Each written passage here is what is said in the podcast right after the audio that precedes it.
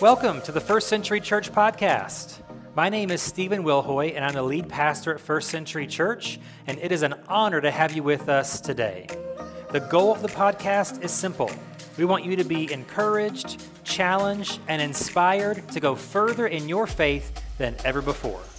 If you'd like more information about the church, you can visit our website, firstcenturykc.com. And if you happen to be in the Kansas City area anytime soon, we'd love to have you join us for one of our live gatherings to connect with you in person.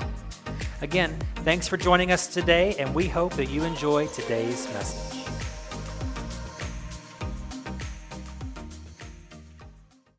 So, there have been uh, many historical firsts in the world, obviously. I want to talk uh, uh, through a few of them with you, and maybe you can help me uh, fill in some blanks here. So, a little quiz, quiz time, quiz time. We'll see who knows their quiz stuff, all right? Historical firsts, okay? First, uh, start with a softball. First president of the United States. Well, I'm really concerned about our public school system. Yeah, okay, okay, okay. George Washington. That was the easy one, guys. It gets well. The next one's pretty easy too. 1969, July of 69, the first man on the moon was you got it. You know that really well. You've been listening to podcasts and watching movies, and it's awesome. Uh, so now we'll get a little more, little more difficult. 1932, the first woman to fly solo across the Atlantic Ocean was? Nailed it. Ladies, you knew that one really good. That was loud, right? Um, here's another one. This is longer ago. 1519, Ferdinand Magellan was the first person to do what? Nailed it. Circumnavigate the globe. Magellan, 1519. Got it. She was there. Were you on board the expedition? Yeah. okay. Exactly. Um, for any sports fans, 1920 um, was the first time there was ever 50 home runs hit in one season by Babe Ruth. You got it. Hank Aaron's a good guess, but Babe Ruth. Yeah, you got it. Here's the hardest one. Okay. And so I'll say it this way. What, in what year was the first email sent? In what year? Anybody want to guess? 82, close. 78, close. 71. Julie got it. 1971.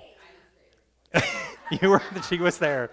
So a man named Ray Tomlinson uh, sent the first electronic message between two computers. So that's considered the first email, 1971. I cannot believe that, but apparently it's true. I saw it on the internet, so I'm sure it's true. Don't check my math on that, okay? Just trust me, all right?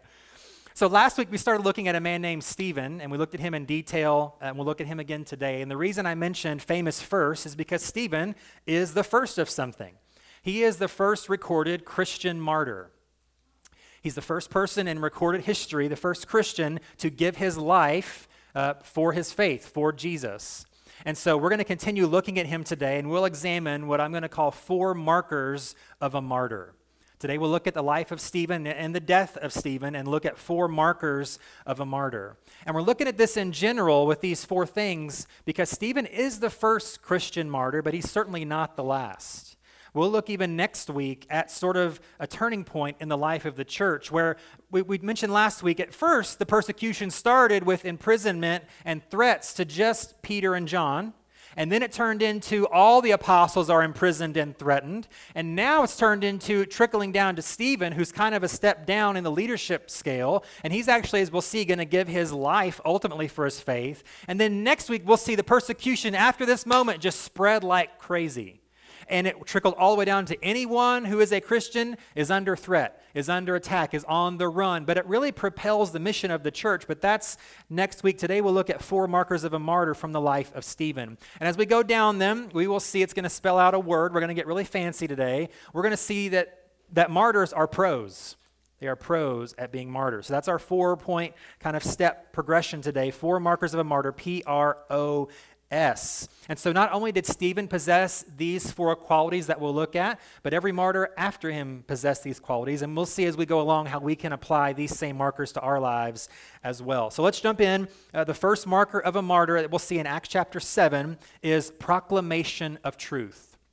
That's where the journey starts. That's where the trouble begins. The first marker of a martyr is the proclamation of truth. We'll be in Acts chapter 7. Some of you I even heard read it this week. We, I challenged you to read through Acts 7. We'll read quite a bit of it today, but kind of scattered around. So now you'll have the full flow, the full context if you've read it this week. We'll start at the very beginning Acts chapter 7, verse 1.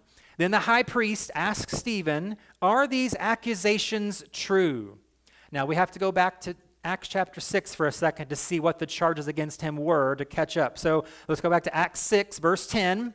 None of them could stand against the wisdom and the spirit with which Stephen spoke. So they persuaded some men to lie about Stephen, saying, We heard him blaspheme Moses and even God. So there's part of that threat. Uh, against him. This roused the people, the elders, the teachers of religious law. So they arrested Stephen and brought him before the high council. The lying witnesses said, This man is always speaking against the holy temple and against the law of Moses. We have heard him say that this Jesus of Nazareth will destroy the temple and change the customs Moses handed down to us. And so then they ask him, Are these charges true? Stephen is on trial for his life. And what it seems that he's been given is a chance to present his defense. He gets to represent himself as his own attorney. He gets to try to declare his innocence. But what Stephen does is interesting. Is he, he doesn't try to defend his innocence by refuting the lies against him. He just starts telling a story. That's his defense. It's not really self defense, it's a proclamation of truth. He proves his innocence by going directly to their scriptures to the Hebrew scriptures, the stories that they know forwards and backwards, just like he does, but he's trying, as we'll see, to prove a larger point by telling them these stories. He goes with the ultimate standard of truth by telling not his story, but God's story. But th- there's a problematic theme with where Stephen's going to go that we will see, that we know all too well in our culture.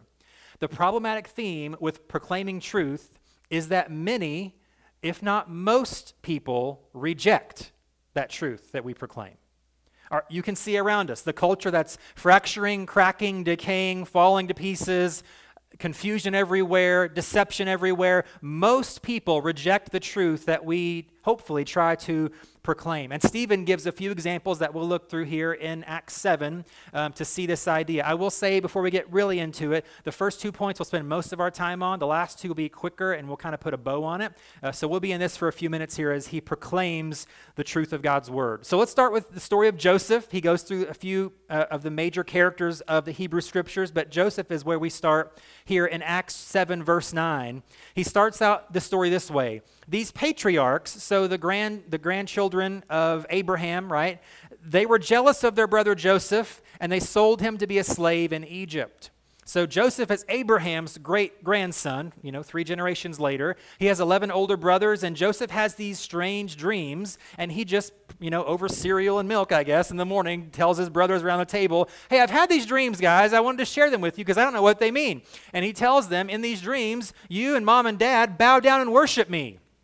Now, as you can probably assume, the brothers aren't going to like that dream too well. They're not going to want to know anything more about that. Like, who do you think you are? You're the little runt kid brother. Get out of here. And so instead of just saying, get out of here, they, they literally sell him into slavery, and he finds himself in Egypt as a slave. Out of anger and jealousy, they reject the truth that Joseph's trying to figure out and sell their brother into slavery. Now, again, Joseph didn't probably quite know what the dreams meant. He sort of, as we see in his story, has a gift for interpreting dreams, even though he can't quite interpret his own yet. He's got to live it out over the course of 20 years.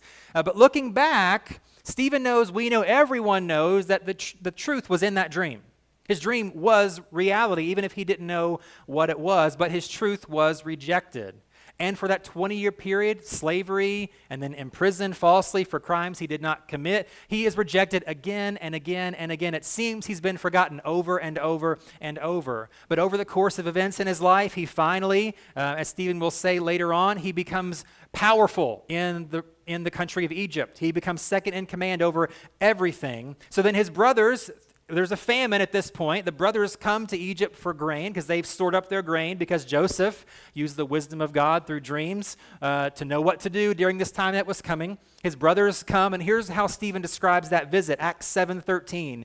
The second time they went, Joseph revealed his identity to his brothers, and they were introduced to Pharaoh. So his brothers had rejected him, had rejected truth 20 years before, but finally, the truth they rejected, they then lived out. They saw it happen. They actually bowed down to this leader of Egypt. They didn't know was their brother at the time, but the second time they came back, he reveals who he is to them. And then everything makes sense. But for 20 years, they had rejected that truth. So, what I think Stephen is trying to tell us here is that truth is truth even if we don't believe it. Truth is not relative to our belief, it just is. And here's the other part of that. As we proclaim truth in our culture, truth is truth, catch this, even if you're the only one who believes it. So as you proclaim it, others don't believe it. It doesn't mean it's not truth anymore. Even if you're the only one, our job, a marker that we, I think we can hang on to from Stephen here, is to still proclaim that truth. Our job is not to convince people, to twist their arm, to make them, you need, you have to believe this. You know, now we want to convince them. We want to try to tell them, hey, you need the truth of the gospel, but it's truth whether or not they believe it. It's truth even whether or not I believe it. It just is. So we're to proclaim it anyway. He then moves on to Moses. We'll come back to Joseph and these stories again in, in, a different lens here in a few moments. But then he goes on to Moses, again, whom he's accused of blaspheming against, right? He's saying he's speaking against Moses. He's trying to rip apart the law. He's trying to get rid of all of our customs. And so instead of saying, no, I'm not, he tells them about Moses what they already know. He's saying, No, I believe in the traditions of Moses. I believe in the law. I'm not trying to throw him out. So he uses Moses here as another example of proclaiming truth. We'll move down to Acts 7 23, and it says this One day when Moses was 40 years old, he decided to visit his relatives, the people of Israel. He saw an Egyptian mistreating an Israelite, so Moses came to the man's defense and avenged him, killing the Egyptian. Moses assumed his fellow Israelites would realize that God had sent him to rescue them, but they didn't. So this happened when Moses was, again, 40 years old. This event happened. And then he had to wait in hiding in the wilderness as a shepherd for 40 more years before God ever did anything really with his life that we remember. 40 years before the people believed him and he delivered them. So, what we see here again from Stephen is this idea that you can't force truth on someone. We simply proclaim it and let God do what he's going to do. We mentioned this a couple weeks ago then as well as we God does use Moses to deliver his people, right? We, we, but we looked at when they are in the wilderness, they then grumble, complain against Moses. And the way that Stephen words this is interesting. He sees it as a rejection of Moses and really of God as well. Because Moses has led them out across the Red Sea. He's up on the mountain getting the law of God, literally in stone tablets. And he's been up there too long. The people are, you, you would say maybe they're concerned, but really they're just antsy. You know, we're like, let's get a move on. Moses is gone. He's not coming back. Let's get another new leader. Like they're rejecting him, is what, what Stephen says here. Let's look at it. Acts 7.39. He says, But our ancestors refused to listen to Moses. They rejected him and wanted to return to Egypt. They told Aaron, Make us some gods who can lead us. For we don't know what has become of this Moses who brought us out of Egypt. So they made an idol shaped like a calf, and they sacrificed to it and celebrated over this thing that they had made. Stephen says, Our ancestors did this, and you are now doing the same thing. He's saying this is what everyone, every human heart does this. Every human heart rejects truth at some point. This is the essence of what sin is. It's a rejection of God's way in exchange for mine. And that's the other part of this. Is it's not just that people reject truth, it's that then they replace it with a different version of their own truth. Our culture is obsessed with the idea of speaking your truth, speaking my truth. That's what I would call an opinion, okay? If there's a if there's a qualifier in front of truth, then you've changed what that thing is. And so our culture is obsessed with my truth, your truth, our truth. How about God's truth? How about what's been true always and forever and will always be true? Let's go from there as a baseline, and then we maybe can build our lives on a better foundation than just my opinion or my feelings or my perspective. Because our culture is obsessed with, I don't like what God seems to say, so I'm going to throw him out. But not just throw him out, but that vacuum gets replaced with something. It's my opinion, my viewpoint, my preferences, right? Whatever I think is right. I replace really God with me when I reject Him. I don't like what the Bible says. Our culture would say, "Oh, it's outdated, it's old, it's antiquated. You know, it's we don't need that you know oppressive kind of way and those rules and regulations." So people reject it, but then they still replace it with something. They live their life by some sort of God, and if they don't base it on God or the Bible, they, re- they replace it with themselves and their own opinions. This is what Stephen was up against, and nothing has changed, has it? This is still where we find ourselves to this day. But then he tells these stories as he proclaims truth, and then he, he's, he ends it with this. Near the end of his speech, at verse 51, he brings it to his current day. It wasn't just the ancestors of old. He says, You stubborn people, this is Stephen talking to the leaders here. You stubborn people, you are heathen at heart and deaf to the truth. Must you forever resist the Holy Spirit? That's what your ancestors did, and so do you. Name one prophet your ancestors didn't persecute. They even killed the ones who predicted the coming of the righteous one, the Messiah, whom you betrayed and murdered. You deliberately disobeyed God's law, even though you received it from the hands of angels. This is what, as we go back in the story, this is what Joseph faced. This is what Moses faced. This is what all the prophets faced. This is what Jesus faced. This is what Stephen now is facing. And it is still where we are an ultimate rejection of truth by the broader culture.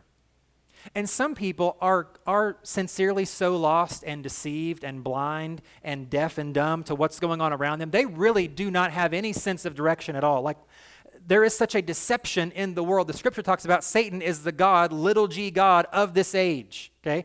He has great influence and great power right now in this broken, fallen world that we live in. Some people are so deceived, they don't know anything.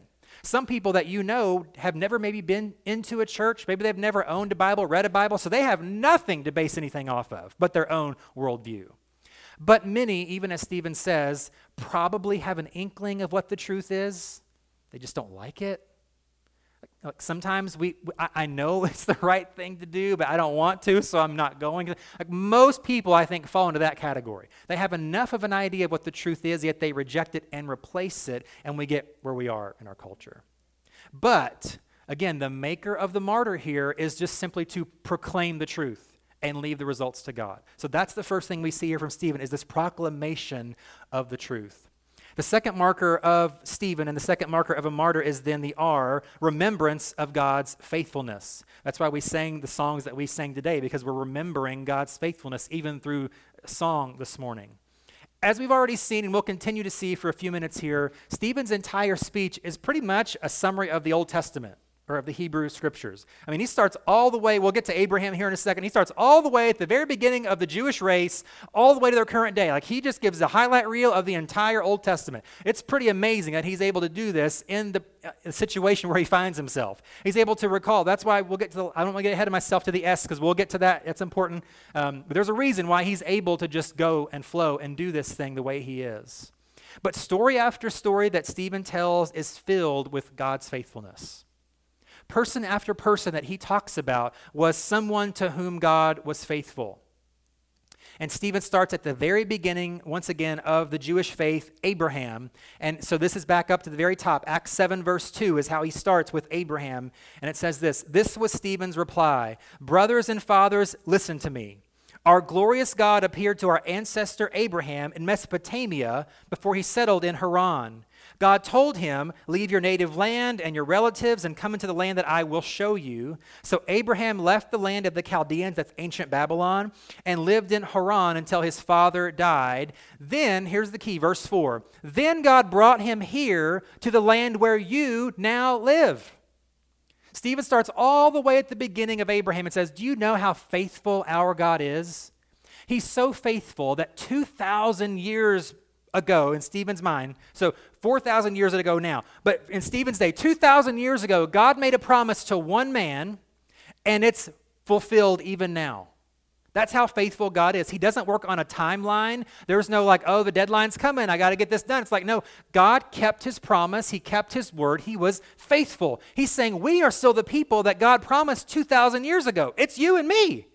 We're living in the land that God promised to Abraham 2,000 years ago. You're in it. You're standing in it, living in it right now. God is so faithful, is what Stephen's trying to communicate here in this speech.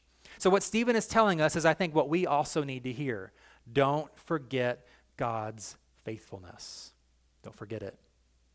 Then we'll go back to Joseph. God was faithful to Joseph too, even in the worst of circumstances, as we'll see down to Acts 7, verse 9. Again, we're reading quite a bit today, but uh, he says it better than I could, so let's just let him speak for himself, all right? Acts 7, verse 9. These patriarchs were jealous of their brother Joseph, and they sold him to be a slave in Egypt, but God was with him and rescued him from all his troubles. And God gave him favor before Pharaoh, king of Egypt. God also gave Joseph unusual wisdom, so that Pharaoh appointed him governor over all of Egypt and put him in charge of the palace. It is easy to see here that the story of Joseph is the story of God's faithfulness. Now, you could look at the story of Joseph and read about him and say, well, wait, no. His brothers sold him into slavery. He was falsely accused of raping his boss's wife in their home. He was forgotten about in prison for over a dozen years. Like, how is God faithful in that? Well, Stephen sees right away that 20 year period was God's faithfulness to, to Joseph over and over and over again. He never forgot about him, and in his moment of greatest need, he always came through. And I think Stephen is telling this story, but he's also maybe in his own mind trying to psych himself out a little bit. Okay, I'm in a bad spot, but God was faithful. He'll be faithful. Man, this does not look good. But remember Joseph? He's probably preaching to himself a little bit here, like I do sometimes, okay? Uh, like, okay, God was faithful. God was faithful. I need him to be faithful right now. So, in some ways, it's going both ways here. Joseph was in a trial, Stephen was in a trial, but the same message applies. Don't forget God's faithfulness. Even in the worst of circumstances, God is faithful. Even when you can't see it, God is faithful. Even when the blinders are on and you can't tell which way is what and what God's going to do and how's He going to come through, don't forget God's faithfulness. Then we get to Moses, back to Moses here. Uh, we'll see a couple instances of his faithfulness here to Moses and then tie it into his day and our day as well. Acts 7, verse 20. At the time that Moses was born, a beautiful child in God's eyes, his parents cared for him at home for three months. When they had to abandon him, we'll talk about that, Pharaoh's daughter adopted him and raised him as her own son. Moses was taught all the wisdom of the Egyptians, and he was powerful in both speech and action. So you probably know that Moses was born in a very interesting time where the Hebrews are slaves in Egypt and the Pharaoh is counting the heads, you know. He's counting the, he's like, "It's great that we have, you know, maybe a million strong men here to do labor for me. That's awesome, but if they start to outnumber us, we're going to be in trouble." If they decide that they want to, you know, do an uprising, they have enough of them that I'm getting a little concerned. And so to kind of curb that off, Pharaoh makes this command around the time of Moses' birth any Hebrew boy that's born, kill them. And Herod does the same thing when Jesus is born about 1,500 years later. And now our leadership likes to do the same thing. Okay, see where I'm going with that? You see that It was subtle, but it's the same idea. Uh, anyway, but God was faithful to Moses. How in this was he faithful? Well, Moses lived through a genocide of babies. He survived. And then not only did he survive the Pharaoh, he actually lived in Pharaoh's palace for the first many years of his life.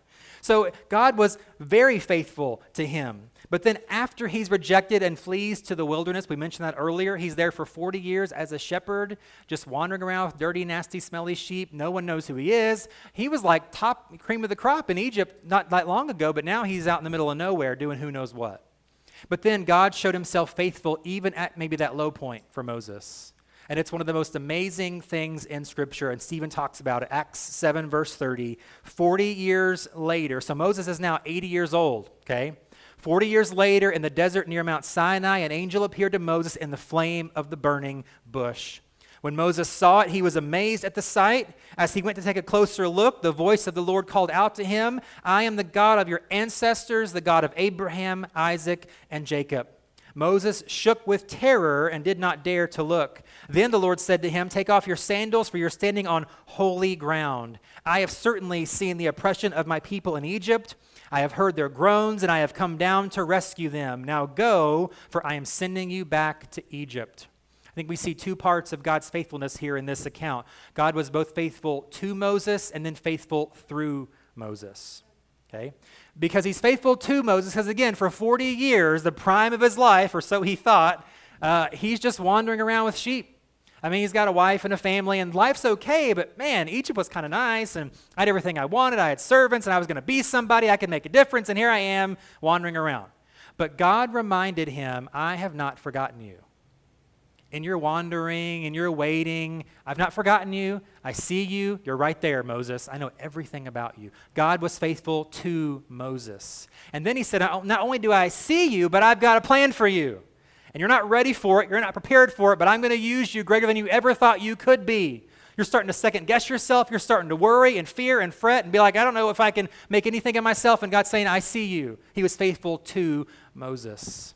And then through that plan, he was faithful through Moses. I love the last part of that verse. He's, God says, I have heard the groans of my people, and I've come down to rescue them, but now I'm sending you.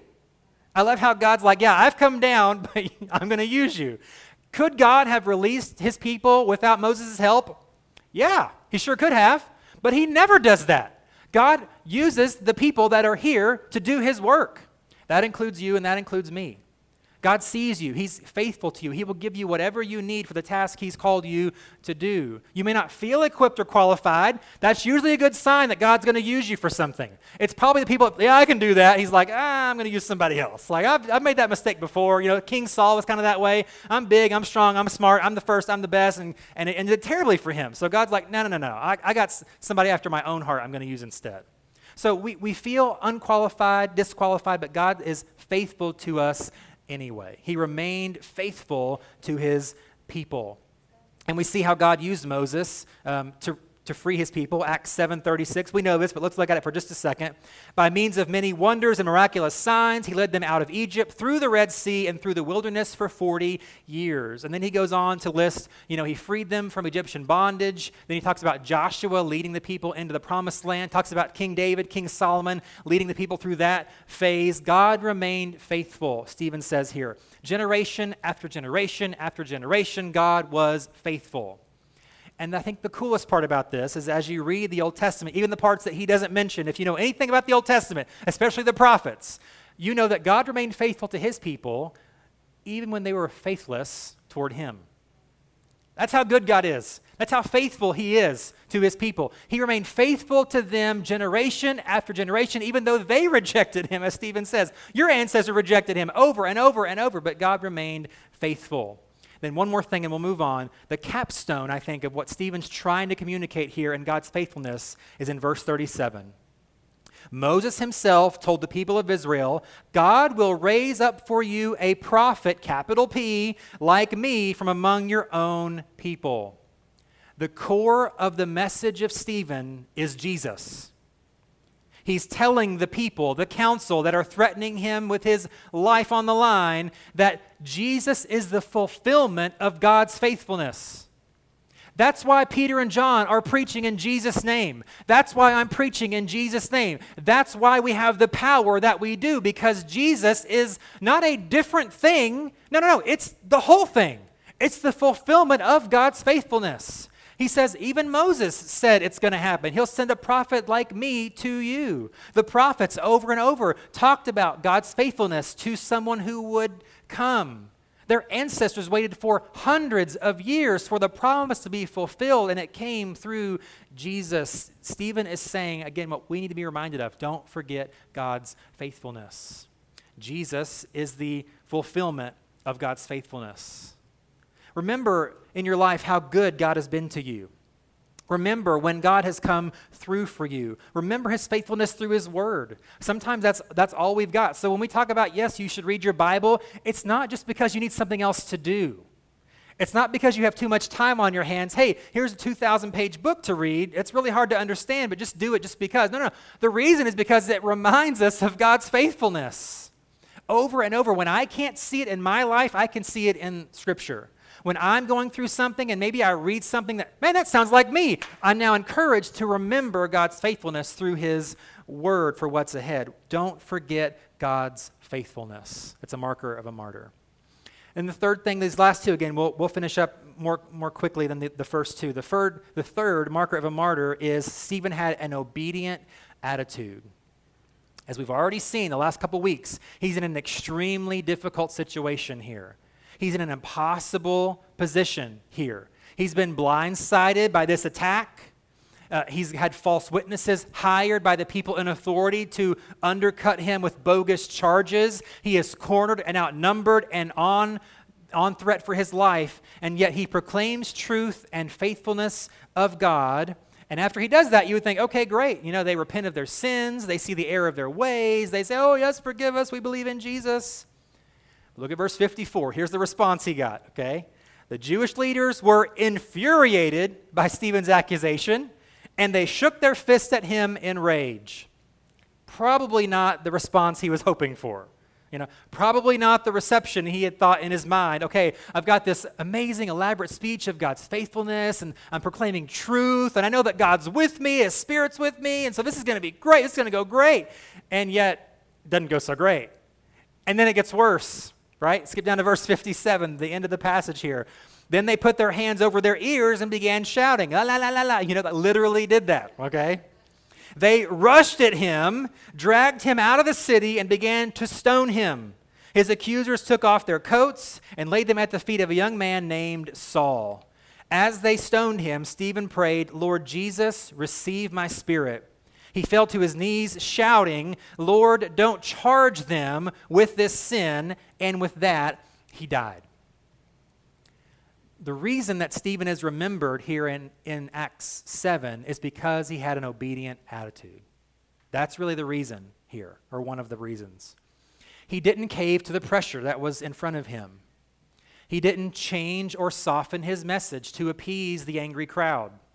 He didn't recant his beliefs when literally they're going to kill him. They're going to throw him off the temple, which probably is down down a hill, not just out of the temple, but like it's on a mountain or it's on a mount there. So they threw him down a hill and then stoned him to death. He knows that's coming. He has to know this is probably not going to go great. Yet he didn't recant his belief. He, whoa, whoa, whoa, wait, okay, guys, yeah, I was, yeah, I was just kind of exaggerating a little bit. You know, it's Jesus. You can take him or leave. Yeah, you know what? Let's just let's just go back to how things. Like he doesn't do that.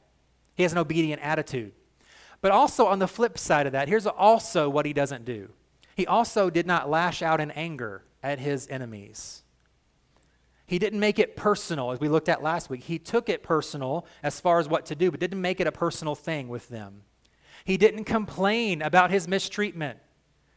This is unfair. This is terrible. I can't believe you treat me this way. I'm an innocent man. I've done nothing. He never makes an obvious, overt defense of himself.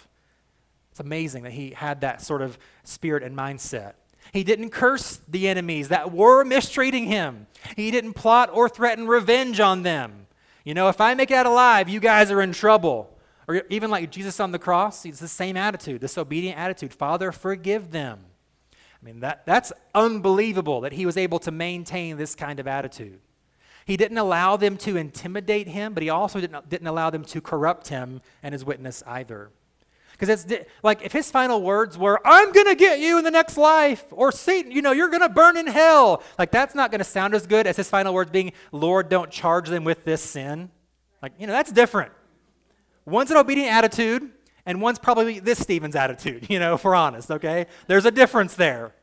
I'm trying to get there, but the only thing I have in common with Stephen is the name, okay? The rest I'm trying to get, I'm trying to work on, guys, okay? But here's the difference between sometimes we look at the first thing and the third thing too closely together. Sometimes the proclamation of truth is way easier, maybe even a little bit of fun. Because I can point my finger at somebody to tell them that they're wrong. That's kind of fun sometimes, if I'm honest, right? I get kind of a rush, like this moral superiority that I'm trying to correct someone or I'm just trying to help them along. Well, like you're browbeat them to death. I'm just trying to do what's best for them. They need to be beaten down. It's like, whoa, right? Sometimes the proclamation of truth is fun, but the obedient attitude is harder to pull off, right? Sometimes, even with a good attitude, it's hard because, like Stephen, we don't always get the reception that we hoped we did. People don't listen. They want to argue. They want to ostracize you. They want to make fun of your faith. They want to call you all sorts of names, and put you in all sorts of categories, and just demean you as a person because of your core belief about who Jesus is. And so we don't always get what we are looking for, and that can make this obedient attitude kind of wear down. But an obedient attitude, uh, we'll look at for a second why it's not always easy. Keeping, keeping a soft heart in the pressure is not always easy. Um, not making things nasty, not always easy. Giving the benefit of the doubt even to the enemy that's against us, not always easy. Looking for the good in that person is not always easy. Hoping for the best for them not always easy. Forgiving their lies and deception, as Stephen did, as Jesus did, is not always easy. Letting God be your defense in those situations is not easy. But it's a marker of a martyr, this obedient attitude. It seems nearly impossible to pull that off. And it is unless we look at the fourth marker. These two are connected, and it's spirit empowerment. The fourth marker of a martyr, the way that all this can happen is through spirit empowerment. So just before Stephen speaks, we'll go back to last week where we looked at in Acts 6:15. So before Stephen gives his speech, here's what happens. At this point, everyone in the high council stared at Stephen because his face became as bright as an angel's. He's literally glowing with the glory of God here on trial for his life. Then he gives his speech we've looked at a little bit today, and then afterward, here's what happens. The last thing that we'll read maybe, I don't want to lie. Yeah, well, close anyway acts 7.54 the jewish leaders were infuriated by stephen's accusation and they shook their fists at him in rage but here catch this but stephen full of the holy spirit gazed steadily into heaven and saw the glory of god and he saw jesus standing in the place of honor at god's right hand and he told them look I see the heavens opened and the Son of Man standing in the place of honor at God's right hand. When it comes down to it, how was Stephen able to proclaim truth in the midst of lies? How was he able to remember and live out God's faithfulness in the midst of the worst of circumstances? How was Stephen able to maintain an obedient attitude against an angry, bloodthirsty mob? He was able to do that because he was empowered by the Holy Spirit. That's the only answer. That's the only way famous 20th century uh, preacher Leonard Ravenhill, maybe you've heard of him, he said this about Stephen Everyone recognizes that Stephen was spirit filled when he was performing wonders, yet he was just as spirit filled when he was being stoned to death. So the key to Stephen's life, or the key to Stephen's death, is in his life. Stephen lived a spirit filled life so he could live, he could die a spirit filled death. That's how Stephen was able to do this. And as I mentioned a second ago, it seems impossible to do this, and it is unless we have this fourth marker. You cannot stand in this current culture with these other markers without the fourth one. I cannot stand in this culture on my own power, knowledge, wisdom, ability, strength. It's not going to happen. Spirit empowerment is the only way to stand in our culture. And Jesus knew this because that's the theme of the entire book of Acts is spirit empowerment. I feel like I've said last week sounds a lot like the end of today, and I've said this a lot throughout, but that's because that's the theme of Acts is spirit empowerment. The key verse in this entire book we looked at a long time ago. Let's look at it really quick as we close. Acts 1 8, the final recorded words of Jesus Christ to his disciples. Acts 1, verse 8. But you will receive power when the Holy Spirit comes upon you, and you will be my witnesses, telling people about me everywhere in Jerusalem, throughout Judea, in Samaria, and to the ends of the earth. Jesus knew if you're going to make it, you have to be spirit empowered. If you're going to stand in whatever day and time you live in, you have to have the power of the Holy Spirit propelling you forward. If you're going to fulfill my mission and make a difference in the world, you have to receive the power of the Holy Spirit. It was true for uh, everyone mentioned in the Old Testament. It's true for Stephen. It's true for us. And you might say, wait, wait, wait, wait. We're talking about markers of a martyr. The odds of any of us in the room actually being killed for our faith is low, if not, ne- if not zero. I would say you're probably right. Like there, there's a chance things go south really quickly, and you know maybe at the end of my life we start seeing some of that here. It's possible. We'll talk next week about how it's pretty much everywhere but here right now. So hang on, eventually it'll get to our shores. But you might say, okay, I don't know if I can apply any of this because I'm not a martyr and I'm not going to probably be a martyr. And I would say, wrong. Let's go to the Greek, right, in which the New Testament was written. In the Greek, the word, key word is witness in Acts 1:8. You'll be my witnesses. The Greek word there is this word martus. Does that look familiar to anybody? So we get our word martyr. Let me read Acts 1:8 again in light of that in light of the Greek here. Jesus says, "You will receive power when the Holy Spirit comes upon you and you will be my martyrs." Now, you may not be a martyr ever in the way in which Stephen was. You may, but you may not. But every follower of Jesus is called to be a witness, which in Greek is where we get the word martyr. That's where it comes from. And so, even if we don't give our life in the way that Stephen did, the first step to following Jesus in the first place is to die to ourselves. So, the first step to follow him is to be a martyr to my way, my will, my preferences, my thoughts, my philosophy. I'm giving it over to him. So, in essence, if you're following Jesus, you already become a martyr to yourself, and you've then called, you're called to be a witness, which is what we've talked about today. We proclaim truth, we remember God's faithfulness. We have this obedient attitude even in the midst of the trials that we might face. And we can do this not on our own power, but as we rely upon the power of the Holy Spirit. Spirit empowerment is the only way that we can pull any of this off. I can't do it, you can't do it, but He can, as we saw with Stephen. And so these are the markers of a martyr that we've looked at today. And I hope that in some small way, uh, I have some of these markers in me. I, hope in some growing degree you have these markers in you, that they're growing and they're developing and they're flourishing. Even if your life's never on the line like Stephen's was, or the prophets was, or Jesus was, that we would still lay down our lives in service for Him, that we would exhibit these markers of a martyr. Let's pray.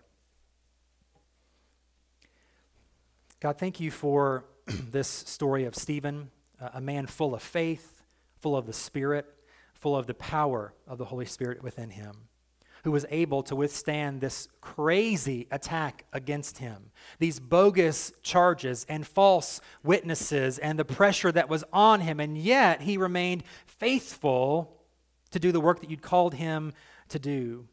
My prayer is that we would also do our best through your Spirit to live out these same markers you want us to live in your truth and also proclaim it. May we remain strong and faithful to live in your truth and to live out your truth and to proclaim it to anyone and everyone that we see on a regular basis. And God, may you continue to encourage us of your faithfulness. May you remind us as we read your word that you are faithful, that you were faithful, that you will be faithful.